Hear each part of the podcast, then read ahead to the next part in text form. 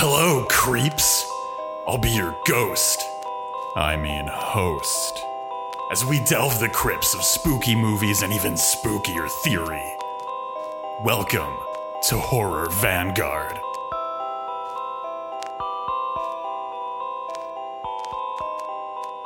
Um, so, John, have you ever been to a fair, carnival, or similar festival?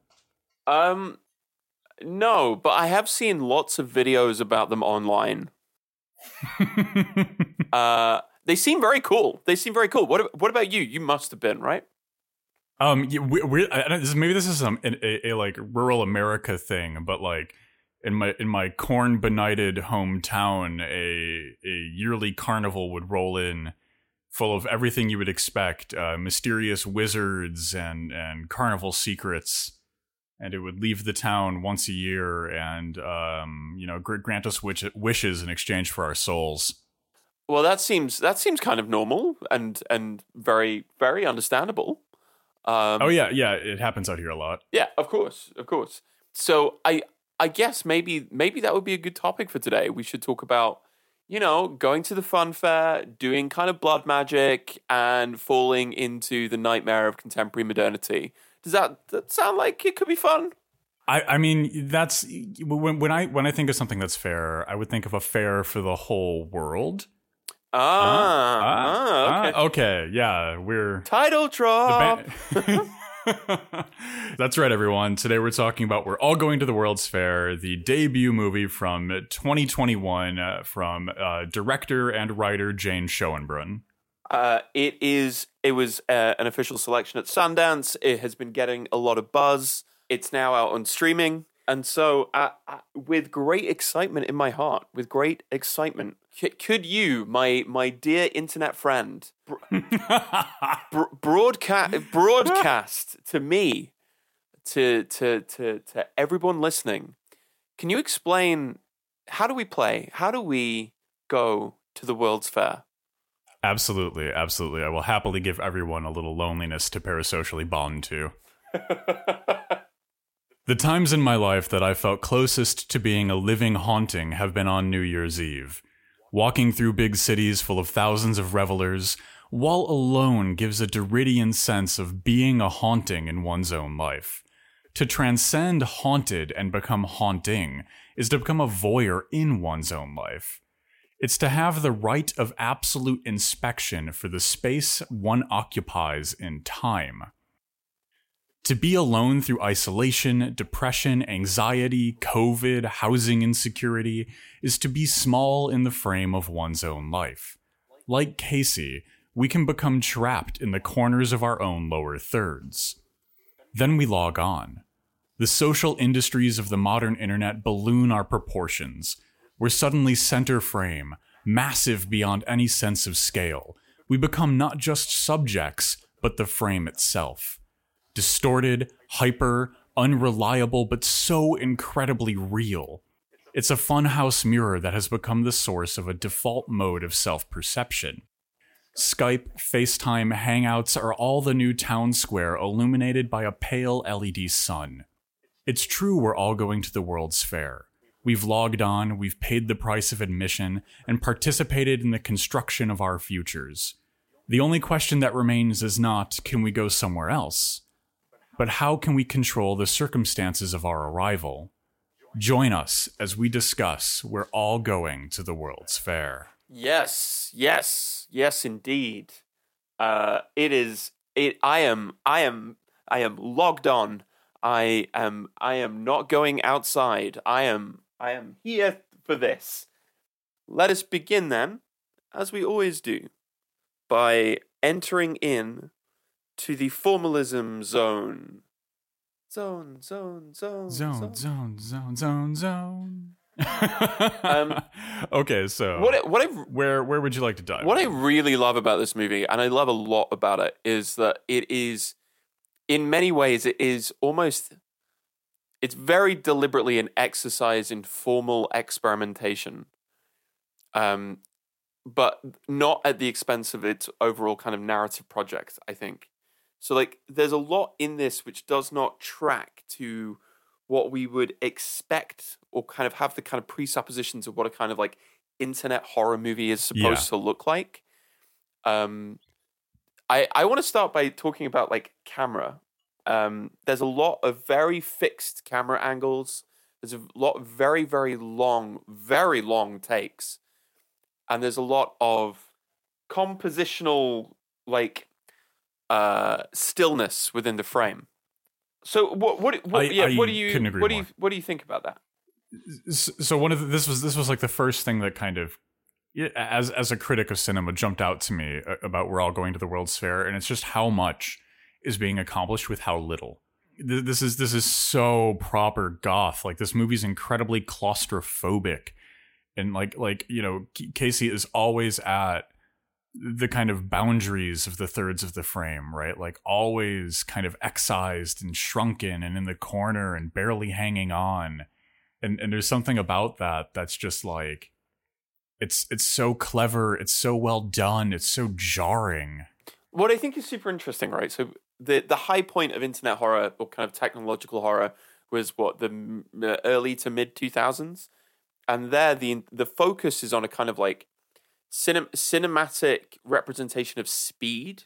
So like it's got like loads of montages and loads of cross cutting and loads of like um, really fast cuts, but really that's not our experience of the internet is not really about speed any anymore. Uh, arguably, it may have been, you know, back in the kind of days of techno utopian libertarianism, but like arguably, what the internet is about now is like uh, recursive and repetitious rehearsal of the self in public. So it's like how did that like Yeah. that first shot opens with Casey like rehearsing a take for a video they're gonna make, uh, Mhm. and and it's very slow and it's kind of tedious. And there are so many of these moments where they're just they're just trapped. They're trapped in this kind of like time loop. So much about this film from its formal construction through the the acting and the characters and the scripting is about literal performance you know there are, there are questions of the performance of gender there there are questions of it- like and, and this is like a, a major a major shift that, that's happened in internet technology right? Because you're absolutely right. The early days of the internet were about the boundless potential of this technology to to liberate and free hu- human ability. And and now it's like oh you have to just watch how you perform on on hundreds of different websites in order to not be judged by some incorrect performance or some snippet of, of your life that, that that gains its own performative nature, right? That lives beyond you. Yeah. You know, like like Casey's Casey's acting in the World's Fair videos, right? Like their experiences in that becomes a performance that that begins to overshadow their own genuine identity and begins to supplant it. And if there's something about that that's just so like you do a bit long enough and you become the bit. Yeah, absolutely. And I think there is a there's a kind of formal element here. Um, I think a really interesting point of comparison is like cyberpunk. Yeah. So cyberpunk emerges in the like properly in sort of cinema terms in like the uh, 90s and into the early 2000s, where it's like the future has arrived and like everything's going to be like incredibly quick, uh, and it had its own very distinct uh, cinema language. And the cinema language in this is a lot more small scale, but is a lot more ubiquitous and is probably something that a lot of people don't notice. So I guess maybe we should talk a little bit about what is the cinematic language of vlogging. and and this this I find to be so incredibly interesting, right? Because we think the the way we talk about the internet is often in these like odd terms, micro celebrities, right? Niche internet micro celebrities is a term that resurfaces, and that means uh, something incredibly strange, right? Like to to, to give the, the the context of celebrity to to somebody with absolutely no status uh, as a celebrity is very it's a strange turn and i think that reflects th- this broader attitude that everyone online is somehow somewhere famous and and noteworthy and notorious when in reality like eh, eh, you know like there's so many questions of scale and scope going on especially in relation to like how we frame things through like capital P power right? Like we're all so small and, and this movie explores that in such a fantastic way. Like casey's videos never blow up. They never become the new hot horror vlogging star you know but nevertheless like their experience with the world's fair just just dramatically dents their life. And and the way that like the the formal aesthetics of, of vlogging like i think this is it's always kind of a challenge to capture internet technologies and internet video technologies through the cinematic landscape. It's always difficult to translate that and bridge that gap. And like this is the first movie i've seen where i really feel that like you know and maybe it's because they have actual youtubers participating in this film but like the way that this approaches videography and vlogging is just so organic the way it weaves into the text of the cinema as a whole. Absolutely and i think it raises some really interesting questions about what we mean by cinematic naturalism. Uh yeah. like uh there there's such a thing as youtuber voice right? There's a there's a certain mm-hmm. there's a certain lexical and phonetic. There's a certain sound that people have in YouTube videos, uh, which almost always includes the phrase "Hey guys, welcome to my channel. welcome to my channel," because it's the like, share, and subscribe. Hit the button, ring smash the bell. that like button, um, because fundamentally there's a there is a kind of formal friction within vlogging, which is it is designed to be as authentic and naturalistic as possible, right? Because that's what makes people enjoy it, because it seems like it's something that kind of approaches their own uh, life world, as it were. But by its very nature, it is intrinsically dishonest, right? There, like mm-hmm. cinematic naturalism is uh, is a lie, is a is a kind of aesthetic lie that believes itself, right? But but like YouTube vlogging where it's like, oh, it's it they're filming in a bedroom and you have a bedroom too. Like the bound in a way, it's almost like these two spheres of being come very, very close together, but actually meeting, actually having a kind of genuine, authentic moment of connection is just not possible thanks to the means of that connection in the first place. So like, I, I think this raises so many interesting questions about like what do, what do we mean by naturalism? What do we mean by authenticity? What does it mean to be publicly when your being is this act of constant rehearsal? Absolutely, and this this is one of the biggest tragedies in this movie. Like like there's so much gothic tragedy happening here, and like Casey's belief in and acceptance of the reality of the World's Fair is is devastating right? And and devastating for what it's doing to this character but also devastating in the sense that one we've all been there to some degree. We've all bought in to some manner of instagram youtube influencer celebrity. You know we've all at some point blinked and lost the ability to see through the the, the kind of filmic charade that's necessarily happening in these things. And and to do that to one's own self you know you know to begin to believe that the performance is the identity and to blur those spaces I, I, I think raises some like really intriguing and really jarring questions yeah absolutely and i think this is why the use of stillness in this film is really key um mostly because it cuts against this idea of like constant movement because movement is what attracts attention. Um, mm-hmm. I think Casey has a great face. Uh, I, it, honestly, they look like they've kind of like just stepped out of like a Shirley Jackson story. Mm-hmm. Oh yeah, huge, yeah, yeah. exhausted eyes, and sort of like just beautifully framed and shot. And there's, I think, there is something about stillness here. This idea of like the constant inability to actually move in a way that is unmediated, right? You're always kind of you're watching yourself, watching yourself always. And and this is something that I'm so happy that it gets left in to this film.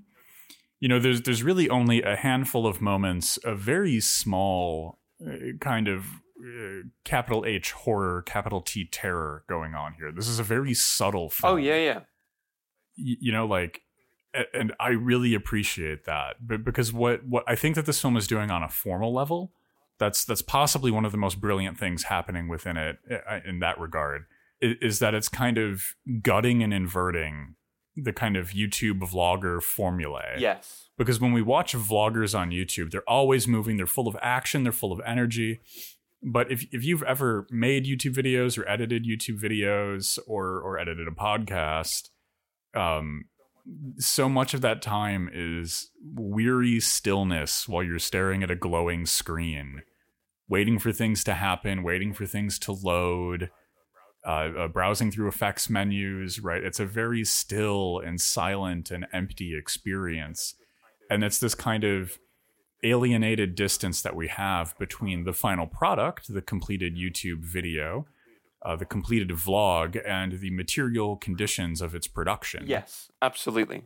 Uh, this idea that like these things just appear, but our, our our social world is so mediated, right? This idea of a kind of like I, I don't want to use the word truthful, but maybe a kind of like authentic experience is is sort of like contradictory every, our mm-hmm. entire our entire social being is mediated and the ways in which that mediation is produced you're you're right are usually not clearly articulated or understood yes and i think i think like you know this is perhaps more a discourse zone comment but it, another thing i think this movie is doing that's just fundamentally brilliant is it's it's reinscribing meat space into the digital yes. world right it's it's breaking down we, we we've kind of like like taken the the mind body problem and created a digital physical problem you know it, we we've bought into this kind of mythos of these digital objects both in the sense that like NFTs are like the ultimate example of this, right? There was there was just that NFT crypto influencer that tweeted if you have an NFT of a diamond and your house burns down and your diamond the real diamond burns, the NFT is just the same as the real thing and and it's it's a baffling belief in in the authenticity and reality of digital objects and digital ownership. But what I think this movie is also stressing is kind of the the other pole of that problem, and that's the total rejection of the digital. The belief that the digital doesn't exist, it's ephemeral, it's ghosts, it's non-physical. When the digital is is merely a, a reshuffling of the physical. Well, cards. I mean, I, I, I would you, you, I would I would kind of go a little, even further, and I would say that the digital is uh, increasingly and kind of irreversibly a part of your mind. Like, yes, but we, we, will get onto that. But that's kind of part of the reason that I think this this is maybe the first good horror movie about the internet in in lots of ways. I think I kind of agree. Yeah, um, but there is there is something there is a sort of there is a history to internet horror, and there is a formal quality that we have not yet talked about, but we should as we kind of wrap things up in the formalism zone. And in a way, if the internet is like how it can be thought historically, which is incredibly hard to do, this is like maybe one of the oldest forms of of internet history is creepypasta. Oh, absolutely. And like I I love a good creepypasta. I, I I love this way of telling stories it's it's the contemporary extension of a campfire story. It's the contemporary extension of when when you were a, a kid or a young teen talking about oh the the creepy to- uh, house in town where no one lives there. Well, no one lives there because they all got murdered. Like like the creepy pasta is the evolution of this, and we get there, there's so many fantastic creepy pastas and, and, this movie carries that aesthetic so wonderfully. The World's Fair as a creepy pasta, the way it's interacted with, how people post about it, like oh, uh, so what's, good. Um, what's your favorite? Do you have a favorite creepy pasta? Um, I like a lot of creepy pastas. Um, I think my favorites are probably uh, the the I, I really like the creepy pastas that are very real. They're very IRL, right? Are very real world. Like my favorite creepy pastas are like Pokemon Lost yep. Silver. You know, like like the ones where it's like, oh, I found a Pokemon game and it's spooky, uh, which is like, and now like s- somebody went and made which, it. Like goes like, back to something like uh, Pol- uh what is it, uh, Polybus, Polybius. Yeah, yeah, it ties right into Polybius. Yeah and that that you know it ties back into the Necronomicon. It goes all the way back into the Gothic tradition of kind of lying to your audience and saying like, "Oh no, like I went to a garage sale and I found this cursed Pokemon game. Yeah, yeah, yeah, Let's yeah. talk about it. Uh, I I think they're kind of charm. I think they're kind of charming. Really, I think they're kind of fun. Um, and like they have their they have their roots in like the, the in the very early days of the web, like the chain email. Like Mhm. oh, you have to forward this to fifteen people, otherwise the the spooky girl will come out of your laptop screen and strangle you. And I think I think there's a, there's so many underexplored elements of the creepypasta. It's such a high craft kind of art. You know, there, there's a real knack to being able to to weave a good creepypasta. And and there, there's kind of this huge deadfall between a, a creepypasta that just has legs and keeps going and is eerie, and creepy pastas that are just like ridiculous and silly Yeah. and over the top. Yeah, absolutely. So, are are you ready to go to the world's discourse I- fair? A fair that I think maybe only like forty people on the planet would legitimately enjoy, of which we are That is- two. that is true. Uh, let us let us uh, join the queue for the discourse merry-go-round. yes, let us uh let, let us hop on to the oh my oh my god, who wrote uh on love? Sitting on my bookshelf. Fuck, fuck, fuck, fuck, fuck. Oh my god, I was gonna make a tunnel of love joke, and now it's and now it's gone, and now it's all gone.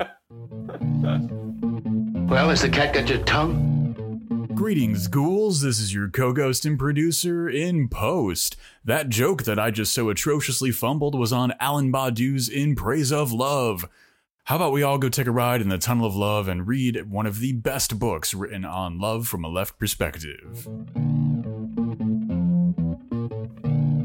Okay, let's. All right, di- we're at the Discourse Fair. Let's play some Discourse Carnival games. And our first discursive carnival game is going to be the game that you can play by going to the World's Fair. That is patreon.com slash horror vanguard. Uh, you you only need to bleed on your computer screen in the extent that the money that we earn under capitalism is a direct extraction of our vital life essences. And in exchange for that, you'll get early access to episodes, behind the scenes fun, all kinds of shenanigans, the Horror Vanguard Discord, and uh, it won't have a negative impact on your sanity or spiritual well being. So far, so, so far, There we like go. just I mean, just being honest, so far, Yeah, yeah, ca- yeah. caveat uh, so far. asterisk. Uh, terms and conditions apply.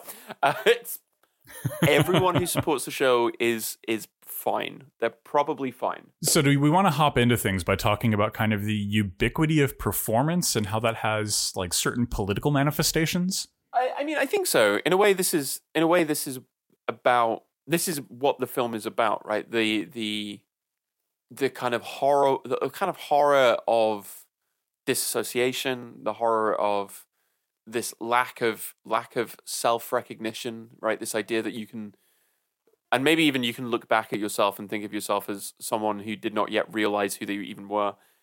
But I think we we are ever more kind of surveilled, we're ever more watched, right? Um, we are ever more monitored, and so there is this over the last kind of like five or ten years, absolutely this increase in the ubiquity of of biopolitical surveillance. This idea that we become our own self-regulating police force. You know, the panopticon hasn't been built; we just built it for ourselves, and we decided to move in. Uh, and we did so because we kind of li- and we did so because we kind of Mhm. like it in some ways. Yeah, I, I- I think this is really interesting, right? The, this this kind of space, you know, because the the panopticon is like, as as the point classically suggests, deeply internalized. You know, like the the use of the use of social media, the engagement with it. You know, oh, give your friends constant updates of the products and services you consume. You know, uh, like like so much of our, our performativity and our and our existence in these spaces is by way of advertising for the existence of other things.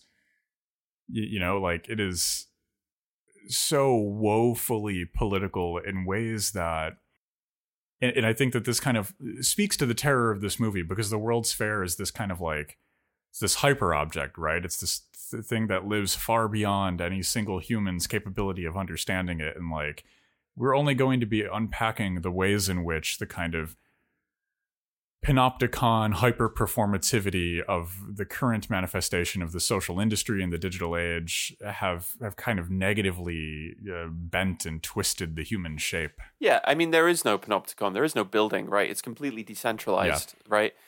And I suppose the the the question becomes is it worse? Is it worse to be constantly performing a version of oneself for a myriad different audiences or is it worse not to be seen at all? And the answer I think that the film gives is yes. Yes, it's worse. Uh, that's worse, both. Um, and because that's really, it's really the kind of crux of the, I suppose, the, the existential horror of the present. This idea of you always have to be on, but wouldn't it be worse if you were alone? Absolutely, right? And like one of the kind of you know, you you mentioned earlier that like we kind of want the, the decentralized contemporary panopticon.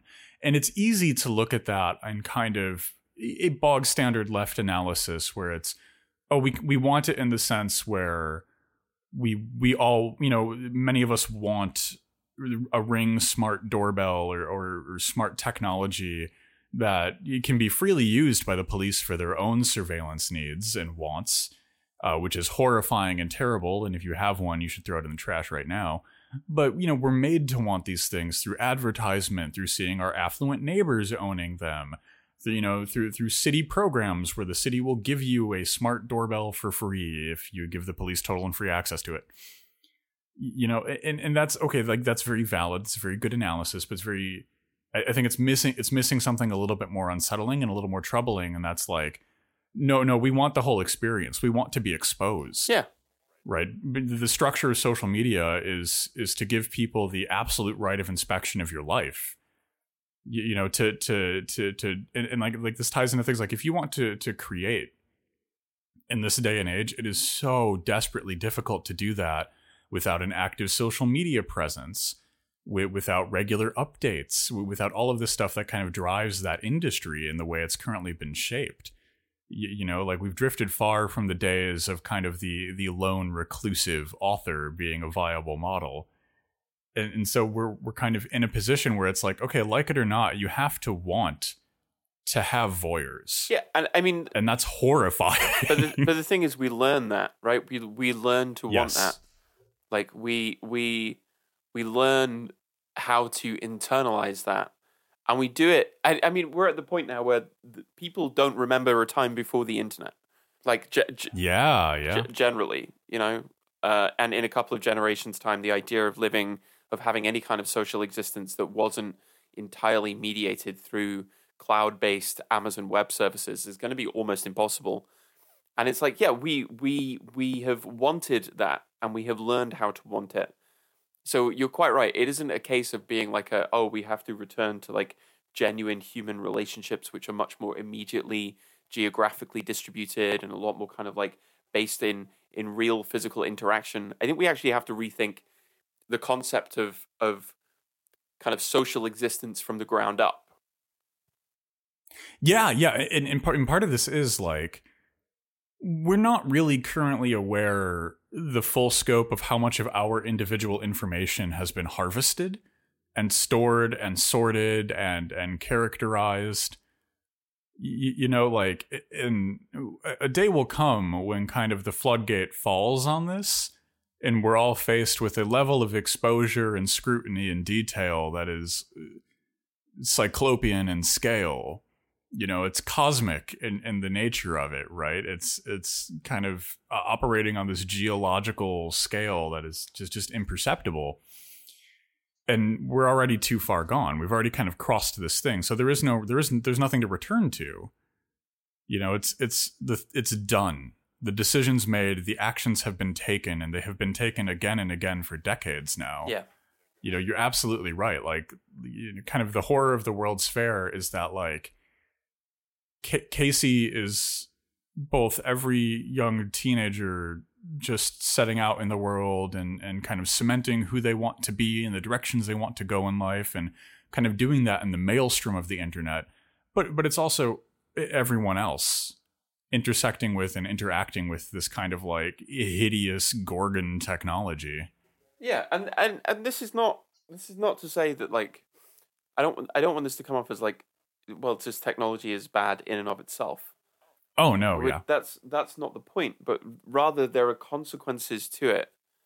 The there are there are kind of like discursive and uh, logics at at work within this the kind of very deep foundational structures of not how these technologies but how these systems operate that mean Yeah. we we the way that I think about it is that we're haunted by the possibility of what the internet could be and maybe should have been right this place for for Mhm. genuine kind of like uh uh freely distributed social connection right the exchange of knowledge or the exchange of ideas and the kind of connections with people like it could have been that and there's a kind of melancholy to so much when you think about what it means to kind of socialize on the internet there's so much melancholy to it because it's almost like you you are in a bubble pushing outwards at the edge towards kind of someone else and they're in their bubble and the two sort of kind of surfaces connect but that surface is is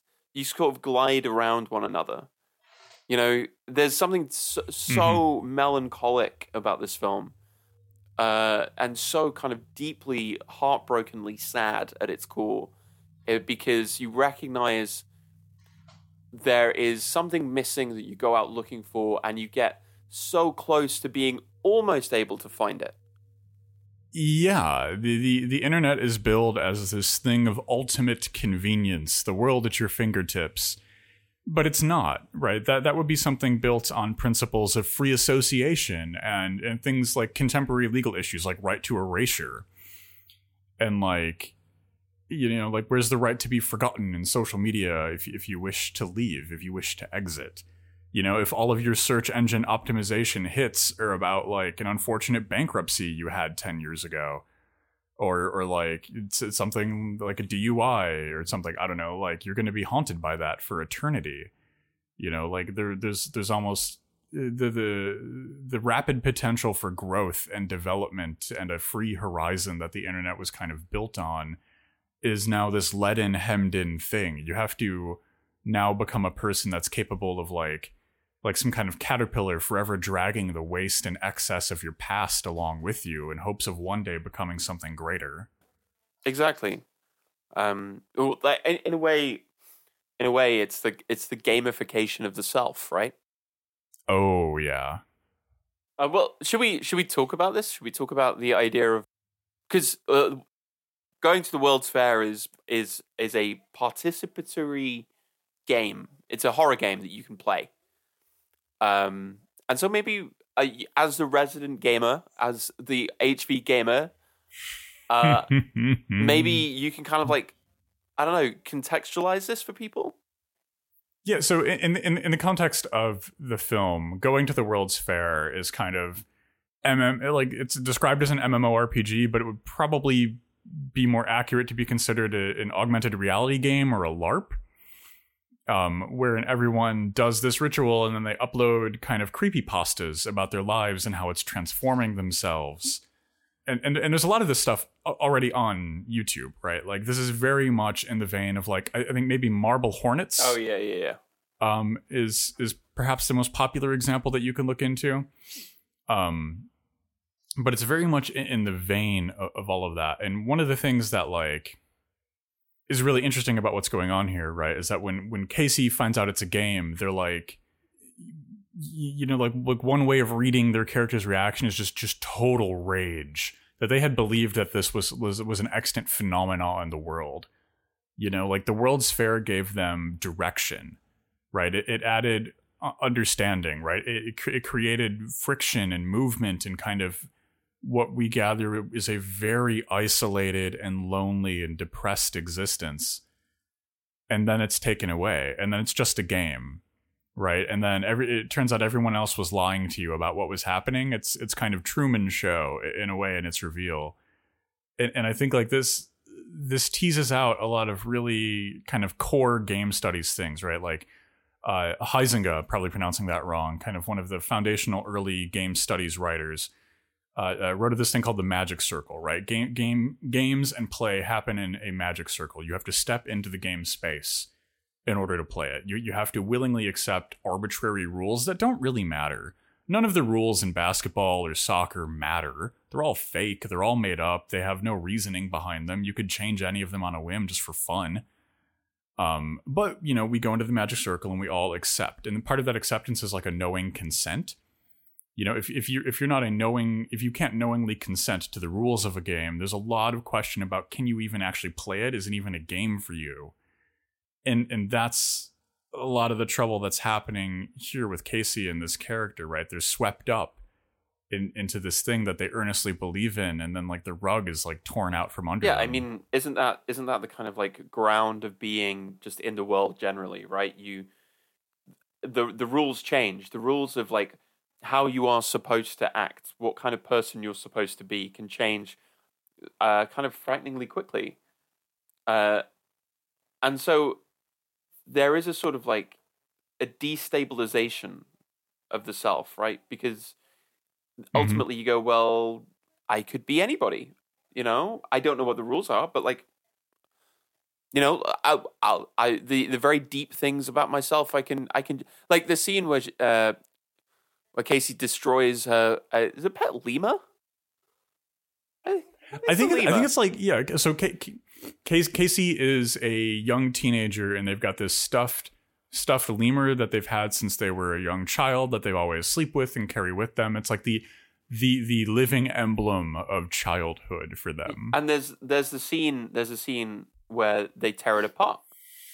Um, hmm and and you can read it. You can read this scene in so so many ways, and we'll maybe touch on just a few of the other ways you can do it as we go on. But like, isn't this precisely what we've been talking about? This idea of like, if if the self is to be constantly performed, it becomes essentially plastic. Right? You can't you can't have you can't Mhm. have any deep commitments. You can't have any like prolonged attachments anymore because you don't know when the rules are going to say you should you you shouldn't have them. So destroy it. Destroy Yep. it now before it gets taken away by someone else.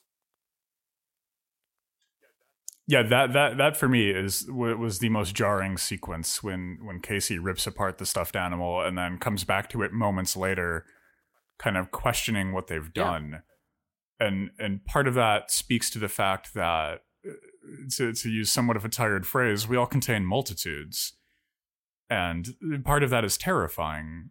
You know, at times you will behave in ways that appall you, and you do not recognize as being part of yourself. You will ask yourself, "Why did I do that?" who did that?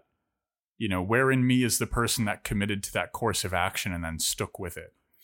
Stuck with it. And then like it's it's so unnerving to, to just have the voyeuristic view of a webcam watching that. Yeah, completely. And I think I think like an, another game studies thing that's I think worth bringing up in the context of the World's Fair as kind of this big MMORPG LARP ARG type game is is this idea that so like a, a very traditional thing in game studies as in all academic fields was an attempt to define the taxonomy of what we're dealing Oh, with what is Yeah. a game um, and one of one of the old tentpole definitions of a game is that they're aproductive. You know, a, a game and the playing therein does not yield products for market. It doesn't make money. Uh, it doesn't produce new ways of knowing. Right? It's it's kind of outside of these productive systems.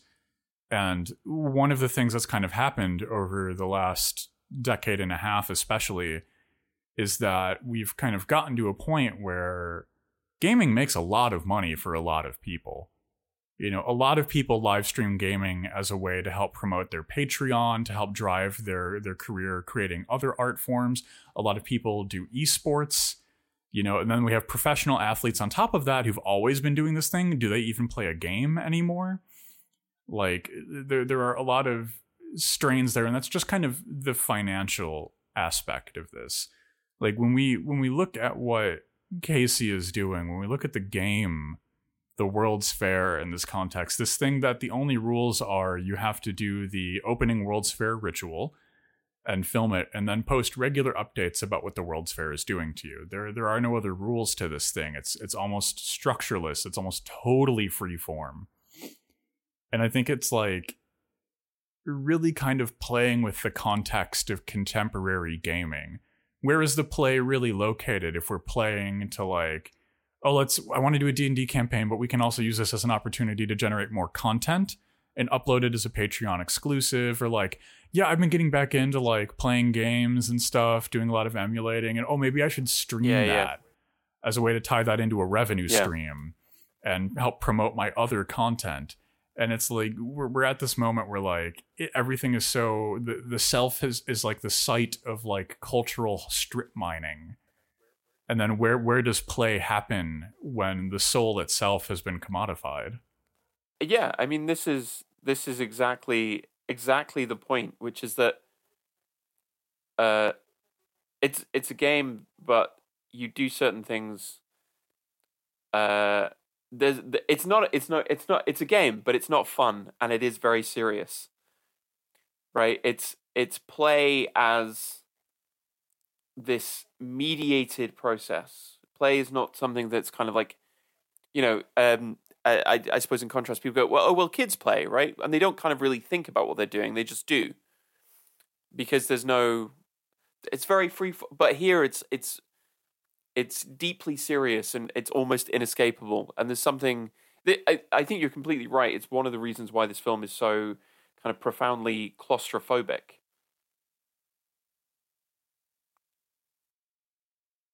Yes, and I think that claustrophobia is such an important point in this film because it creates this this kind of like profound idea of, of loneliness and like for me what really made this movie work is in kind of like all other internet-based horror movies there's a monster there's a there's a spooky computer ghost or there's a creepy wire man or some some thing out of a C tier creepy pasta jumps out and bites you halfway through the film. And and in this one like like like this this is an underexplored uh, part of horror and part of the gothic but is is there not just this crushing absolutely terrifying weight of being lonely in a crowd? Yeah, absolutely. I mean, it, like it might be it it might be cool. This is what Casey says, right? It might be cool to try living in a horror movie. It it isn't because because what we find out, and I've always thought this, and clearly clearly I think this film agrees, is that horror is deeply sad. Uh, and it's sad because and it's sad Yeah. because horror is almost inexpressible. It's it's something that can't. It's something that has to be experienced. It's not necessarily something that can be communicated. And maybe one of the reasons we love horror movies is because they take us very close to that experience. But uh, horror is something that is, uh, when experienced, often very isolating. And uh, yeah, I think it's as a piece of as a piece of cinema. I think it's a great horror movie. I think it's an even better kind of like uh, a heartbreak film. You know, it's this. uh, It, Oh, like, absolutely. The horror, yeah. the horror, is- the horror is one strand, but the kind of bigger strand is like it. You know, it gets described as like a coming of age drama, and it's like, geez, that's a bleak sentiment, right? If this is your coming of age, Mhm. geez, that is that's almost unbearably bleak. and I think I think there's something like really powerful about this as kind of a vision of the coming of age Yeah. story. Um, because I remember like when, when I was a kid, all of the coming of age movies were like Stand by Me, Mm. and they're all about a bunch of like boys going and having hijinks in the woods, and then like you get some recap at the end where it's like Bob went on to become a doctor. No one ever heard from Tom again and, and stuff like that. And I, I always remember watching those, and I was like, "What is this Huckleberry and Finn nonsense?" Or Huckleberry Finn nonsense, right? Like, like what is this old timey, smarmy kind of schmaltz? And watching this now, I'm like, okay, no, this is this is what growing up felt like.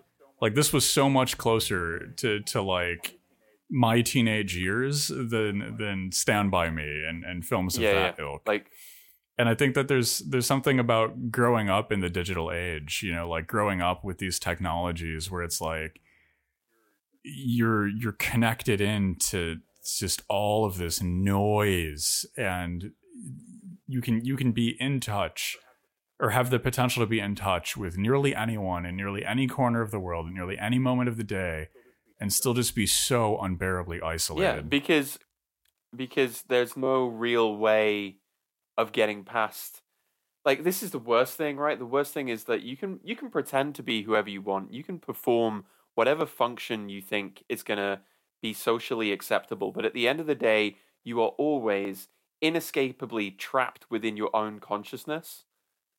And I think like isn't that just the worst thing? You know, as a especially for teenagers? Like that's that's the kind of thing that I hated being like whoever I wanted to be, I was always stuck mi- as myself. Hmm.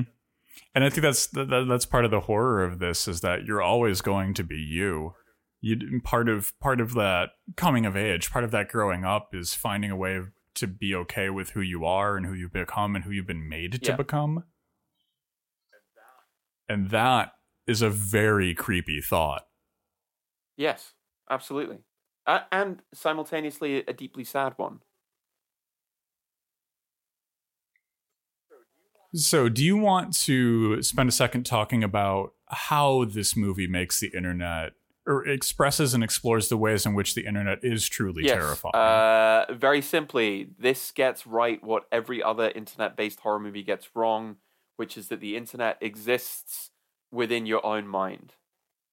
Um, that that's why that's why this is good. Absolutely. like the internet the internet is not like a, a space out there uh the, you know people kind of joke about this where they go oh you know i start to think in tweets and it's like no the internet exists within within the confines of your own consciousness like as a subject you are indelibly marked by the internet and so the the the whole horror of the internet is not the scary monster out there the whole horror is what it tells you about yourself. Mm-hmm. Absolutely, right? Like the thing that defines being human in in so many respects and in so many ways more than anything else we achieve. It's not art, it's not love, it's technology. And not technology just in the sense of of wires and machines and engines, but but these kind of social and material technologies that we create we we are a being mediated through all of these different physical and metaphysical machines. They're the things that define how we exist, how we work, how we live, how we create. And the internet is is outsized in its influence in our lives and its shape that it has on us. Like the, the ways in which being online changed the direction of life, change how we operate. It's it's staggering we are we are beings of the social industry this isn't some like i always think back when considering this to weird thing actually a very appropriate thing in the context of today's film to bring up but gamergate um one, one of one of the incidences that is for some reason always kind of stuck in my mind wi- and, and um, you can read this in Zoe Quinn's book Crash Override, detailing uh, their experiences uh, at the height of Gamergate. But but there was an instance where a judge said, "Why don't you just log off and get a different job?" Essentially, I'm paraphrasing here, and it's like, how how laughable is the idea to why don't you just log off? You know, why don't you just leave the internet behind? You you it's like, sure, you can get away from social media and you could change your relationship to it, but like depending on the life you live and how it's structured, you can no more log off than you could tear out your own bones. I mean, this is this is the whole thing, right? It's so many internet horror films are answered by that Tyler the Creator tweet, which is like, ha ha ha, how is cyberbullying real? Just walk away from the screen. Uh, like, you know, because they go, well, there's a monster out there, there's a scary guy out there. And it's like, no, the the worst thing, the actually more inescapable thing is there are just people out there. That's that's the worst thing, right? Mhm. It, you know, yeah, if there was a if there's a scary monster that lives in your monitor, you can just walk away from the screen. But like if if the if your social relations are in are are inescapably mediated technologically, you can't leave. Yes. Yes. And, and I think the way that that's expressed in this movie is so powerful. when we watch Casey do so, the World's Fair like the ritual to to do it is it's it's very standard in the formulae of of Bloody Mary, right? You know, you just say I want to go to the World's Fair several times in a row, but then you prick your finger and you bleed on a screen that's kind of flashing this this this strobing light back and forth. And when Casey does this ritual, she's doing it to us. Yeah. We are the screen. Yeah, we, yeah. we we are the mysterious and imperceptible light that is that is hypnotic and, and drawing these people into the game. And in so many shots in this movie, we're on the other side of the webcam. Yeah. We're the YouTube video that's being watched. We are the internet. Yeah, this is this is one of the kind of formal elements that makes this film so good, which is that so many other internet horrors have you as the viewer looking at the screen. But you're completely correct. Who are we? We're we're we're we're the content. We're already the content just by virtue Yep. of our our position within the scene itself. Ab- absolutely, absolutely. So I know I know that you wanted to talk about another uh, star of stage and screen, creepypasta legend, uh, friend friend of the pod, Slenderman. Is that Uh, an introduction? Yeah, l- long time listener, uh, lo- long time Patreon supporter.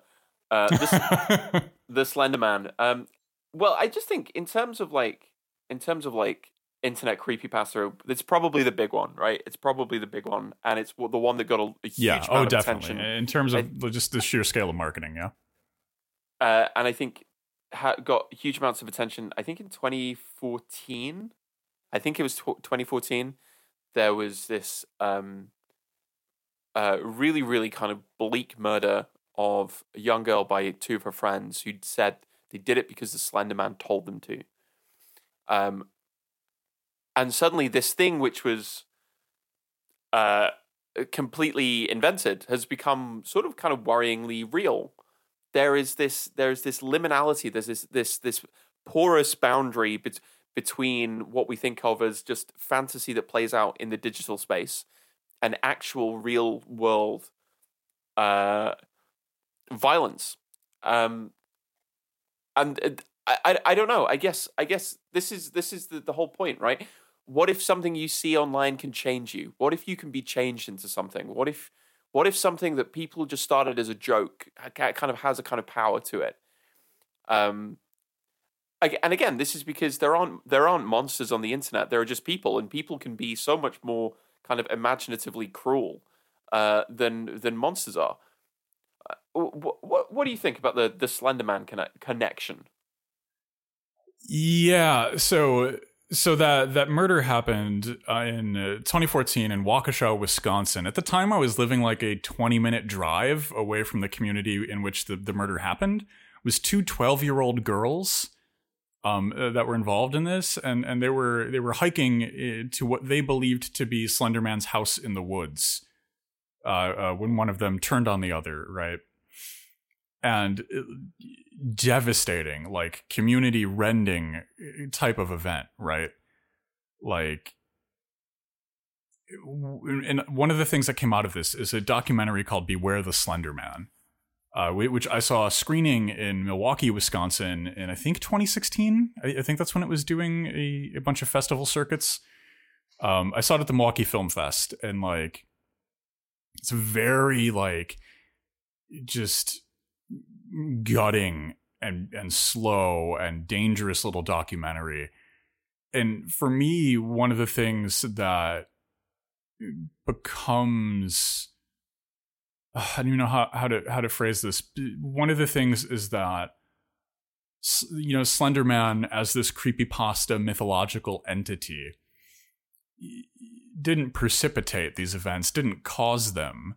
You know it just became a vehicle for these these kind of ambient energies right?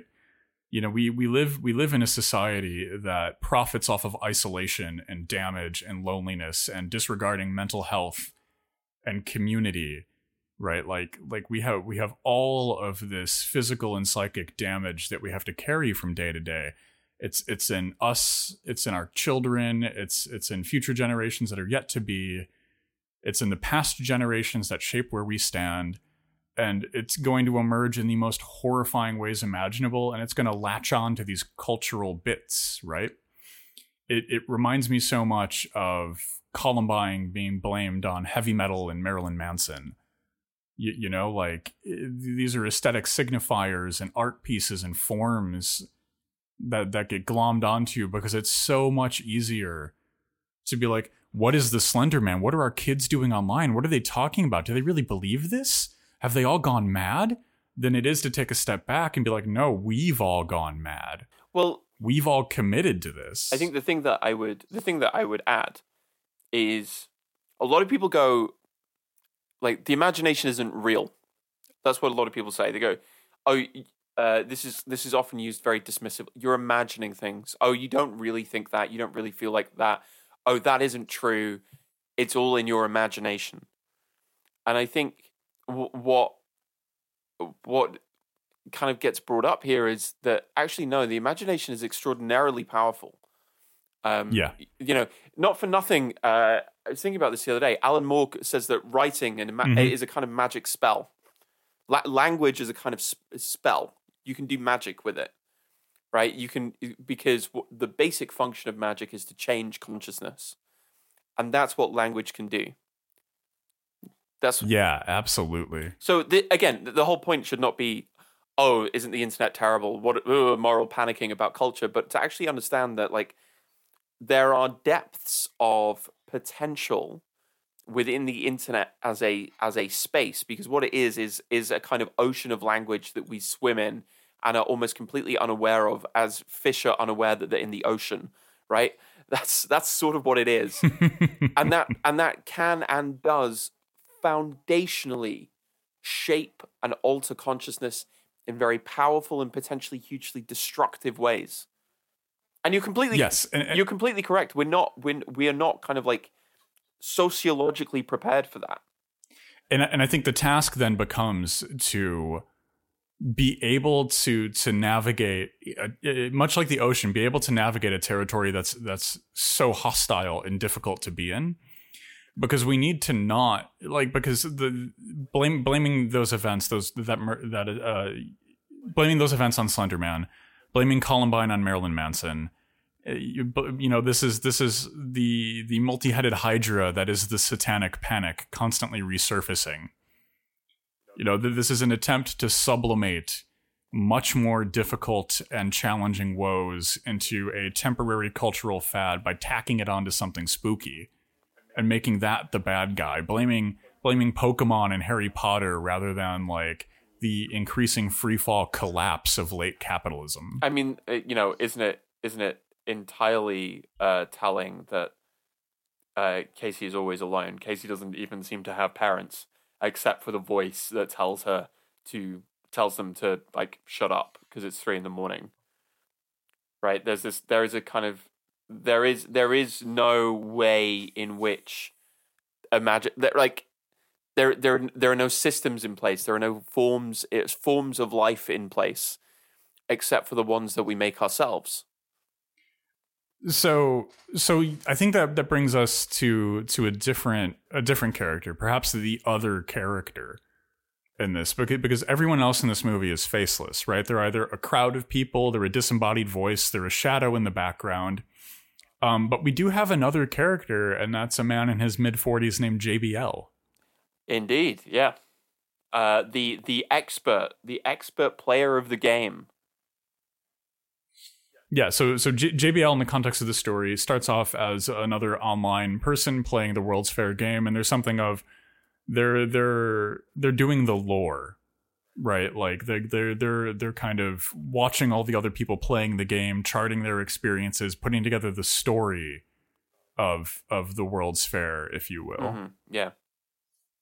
And so, what do what do you make of the what do you make of the meeting between Casey and JBL and their story as the kind of I mean, I think it's so well done, and it's it's kind of riven with all of these um like kind of deep foundational tensions.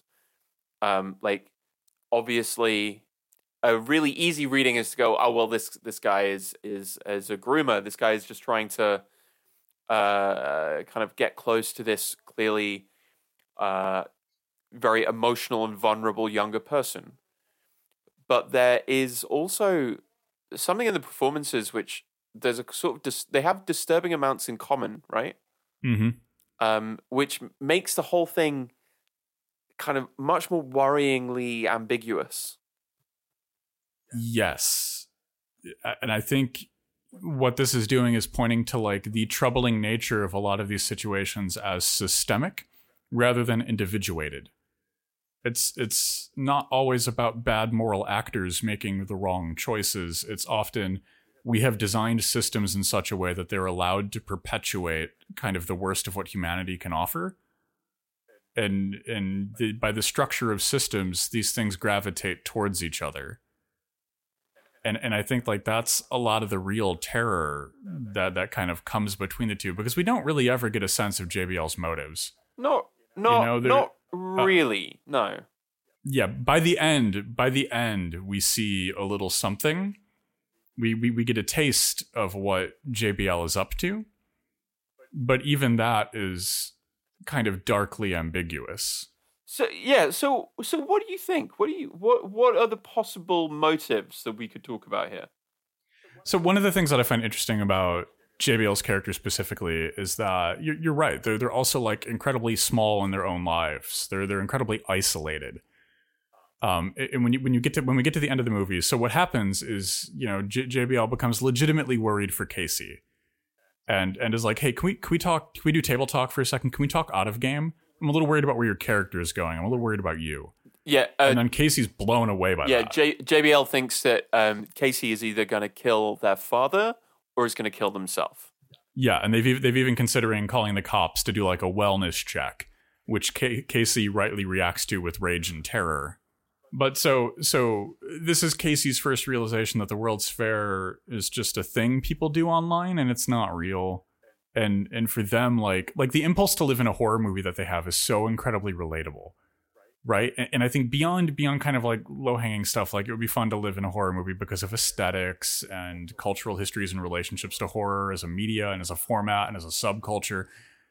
Horror has a way of giving us grounded and finite kind of points of adversity in our lives. If we're being stalked by the entity from It Follows, if we're up against Michael Myers, if we're dealing from dealing with the thing, you know, we, we have a thing that has a set of rules that we have to fight against. We have a known enemy, and we, as former viewers of these media, have an advantage. We have absolute and true knowledge of how to win. So there's something comforting about like, if I woke up in a horror movie, I know the rules. I'm not getting got by Michael Myers. I know I know the way. I know the path. I can deal with that. You know, it's just Michael Myers. It's just the thing. Sure, it's terrible and it's spoopy, but like, I know as a viewer of these franchises and these media how to handle them. And I think what we kind of get at the end of this is is a jarring reinsertion of the real, mm. you know, back into this narrative, back into the World's Fair. And so what winds up happening is that you know, like K- Casey deletes her account, logs off, stops posting, and and JBL like we don't know for sure if this is a lie, but like I think it's very heavily intimated that he's writing this, and he's talking about how oh Casey moved to New York and they're an art student now, and I met them for coffee, and they apologized to me for being so terrible. And and you know here's a clean way to wrap up that narrative and continue doing the World's Fair there's an, an aspect to this which we haven't talked about. Um, because I think you're right. There's an there's an element of fantasy to that, right? There's an element of fantasy, and one of the yeah. one of the themes that gets picked up on by a lot of trans and non-binary critics about this film is um, themes of gender dysphoria.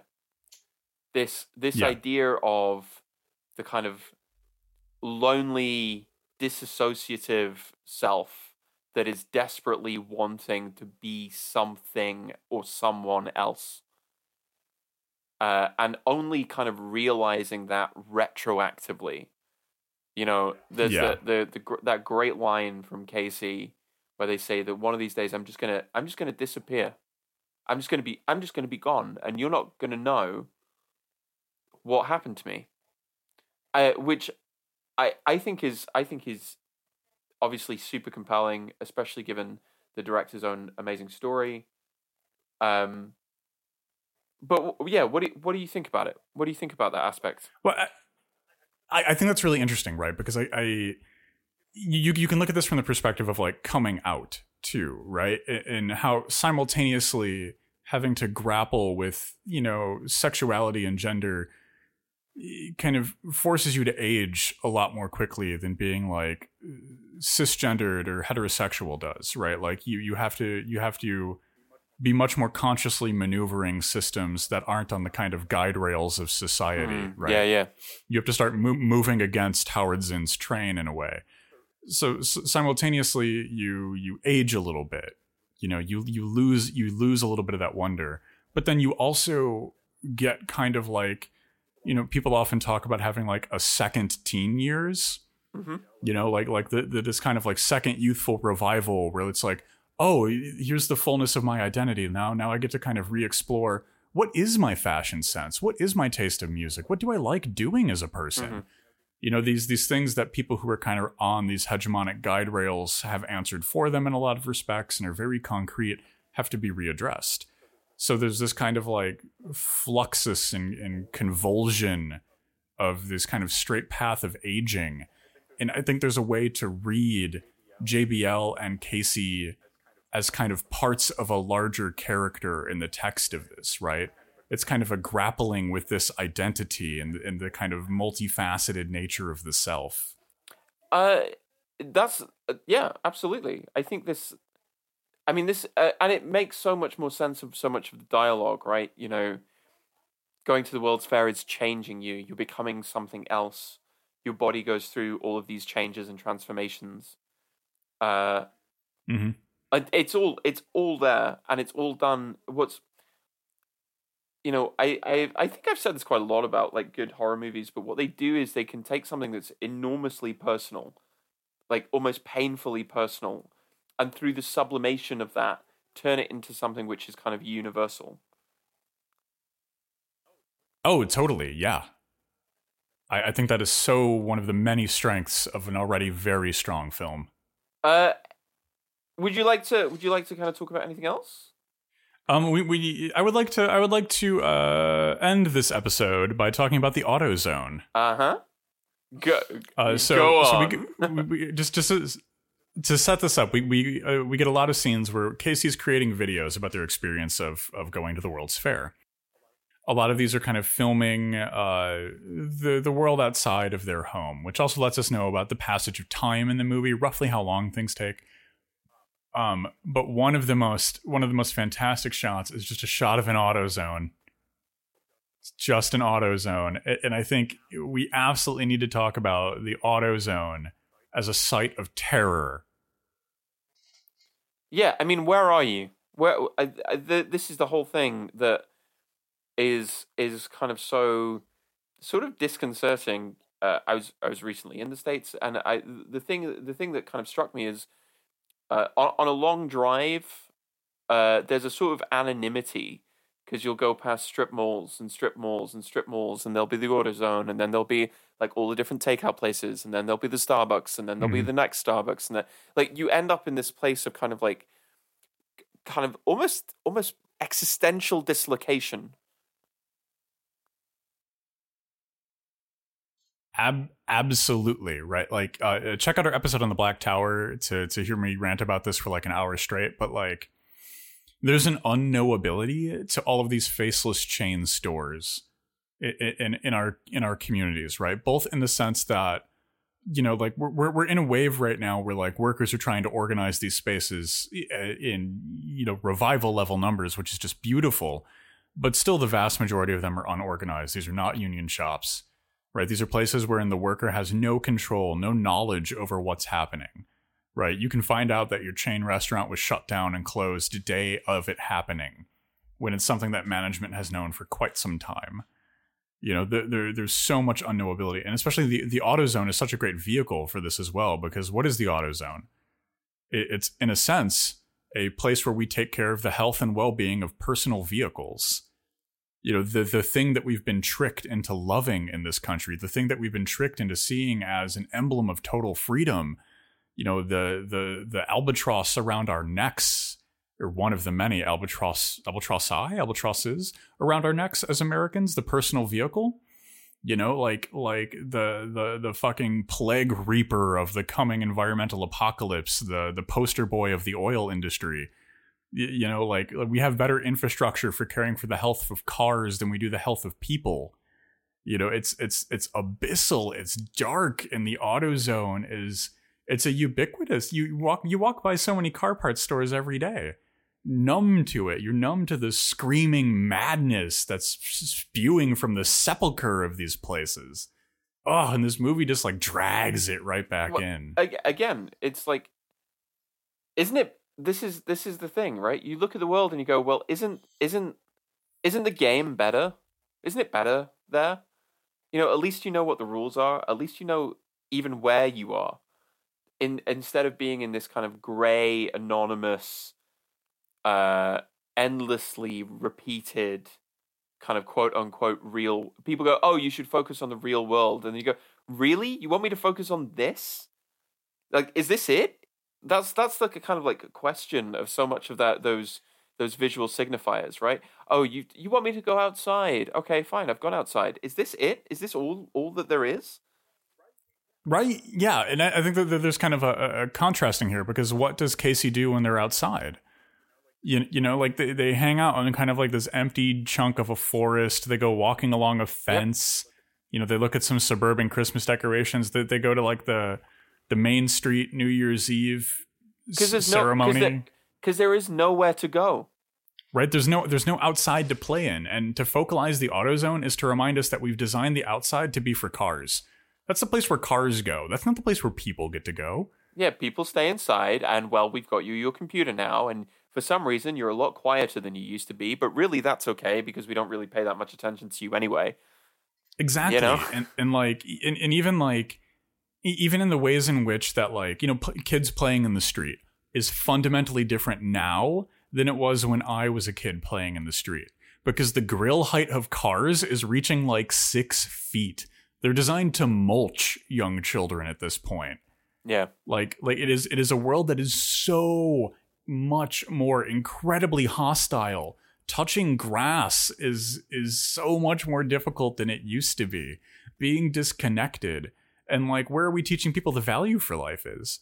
You know oh you got to have a good linkedin presence if you want to move up that career ladder. You got to have great seo you got to get out there. You got to start posting. You know where's your side where's your content side hustle? Come on. You know, like it's ingrained to be online. Of course, the kids are going to prioritize that space because we, as adults, and, and in much more ways, the adults that uh, are our predecessors, have designed these social systems to prioritize these technologies. Well, this is this is exactly what I mean when I say that the kind of challenges, and I, I don't think it's a challenge that people have good answers to. Is this basic uh, rethinking and reconstituting of the social world from the ground up? Like how how do we do that? I don't really know, but like the reason that that's a necessary question to have is precisely the reason that we're all going to the World's Fair is so beautiful and sad and horrifying. We hope you've enjoyed the Dread Discourse. Until next week, stay spooky.